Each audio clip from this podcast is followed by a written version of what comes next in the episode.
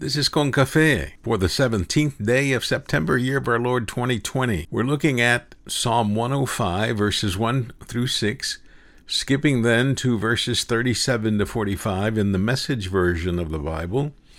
For today's devotional, which is called Seek the Lord Always. So, hear now the Word of God, starting with verse 1. Hallelujah!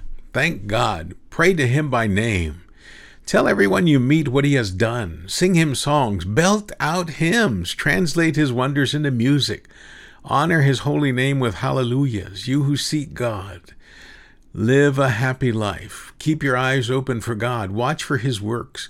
Be alert for signs of his presence. Remember the world of wonders he has made, his miracles, and the verdicts he's rendered. O seed of Abraham, his servant, O child of Jacob, his chosen. He led Israel out, his arms filled with loot, and not one among his tribes even stumbled. Egypt was glad to have them go. They were scared to death of them. God spread a cloud to keep them cool through the day and a fire to light their way through the night. They prayed, and he brought quail, filled them with the bread of heaven. He opened the rock, and water poured out. It flowed like a river through the desert. All because he remembered his covenant, his promise to Abraham, his servant. Remember this God led his people out singing for joy. His chosen people marched, singing their hearts out. He made them a gift of the country they entered, helped them seize the wealth of the nations, so that they could do everything he told them, could follow his instructions to the letter. Hallelujah. This is the word of God for the people of God, and we say, Hallelujah. Thanks be to God. Well, dear listener, welcome. So glad you chose to join me today as I narrate uh, this devotional. I pray this be a terrific Tuesday for you and yours. I thank the Lord for your life and your willingness to travel with this community in our prayer and devotional life. I pray that God blesses you as we journey in the scriptures. And as we pray that the first blessing be yours. I ask for prayers for a dear sister in the Lord who is yet another COVID 19 patient. She is, at the time of this writing, and I'm writing this on the 16th and in the evening, doing better. And just this past Tuesday did I find out all about her condition and her grave um, situation. She is a uh, member of Kelsey United Methodist Church. Her name is Elizabeth Alegria Riley, and she lives in Corpus Christi. She's a sister to the Reverend Frank Alegria, who early in this pandemic you might remember, also had COVID but recovered. And we pray the same for Elizabeth. She's in ICU in one of the Corpus hospitals, intubated and receiving treatment. Her vitals were today, as of Wednesday, the best that she has had since she was admitted. And we pray it is a sign of her coming recovery.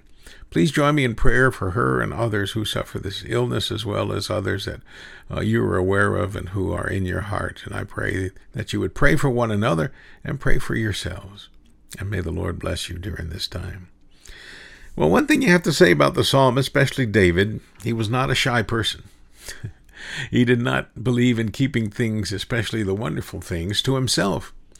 We can't forget because we remember him as a boy.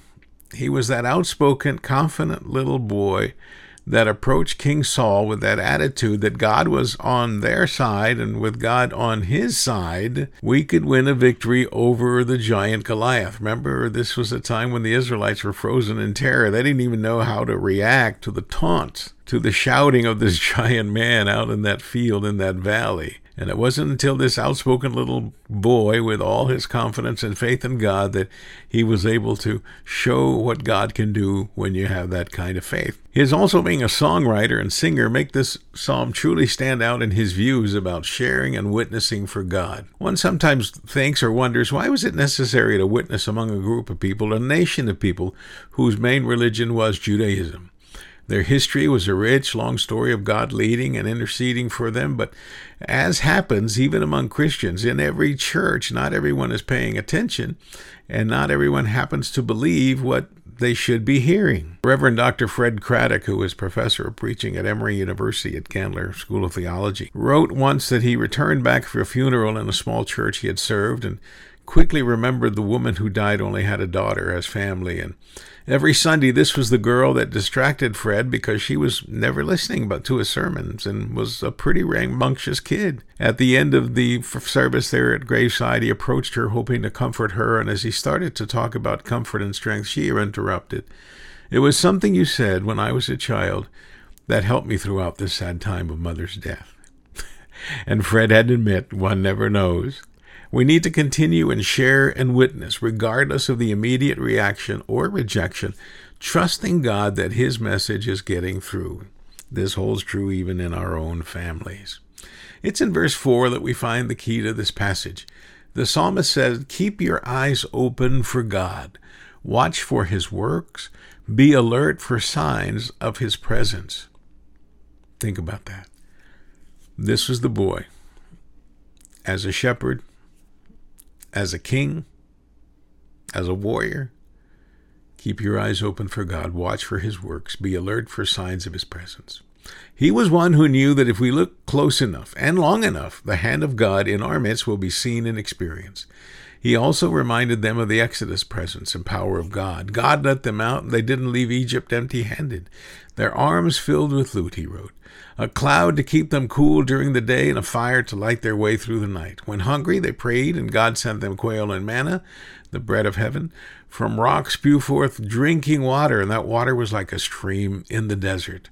All because God never forgot his covenant with Abraham, all in hopes of having their love and obedience in return.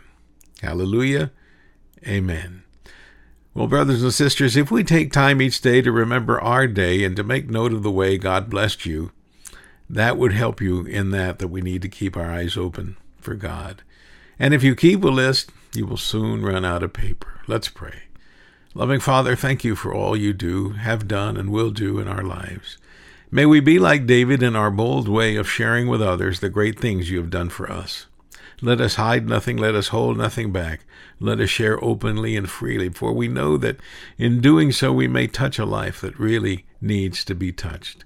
We pray for the healing of our sister Elizabeth. We pray for her family, for her, her daughters, for those that are worried about her, and, and for others like her.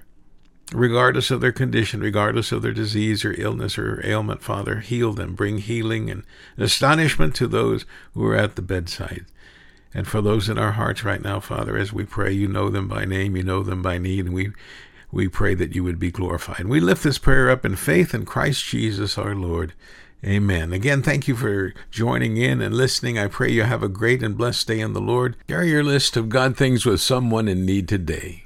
Receive my blessings of hope and comfort. I'm Pastor Adi Valverde. May the Lord bless you and keep you. Amen.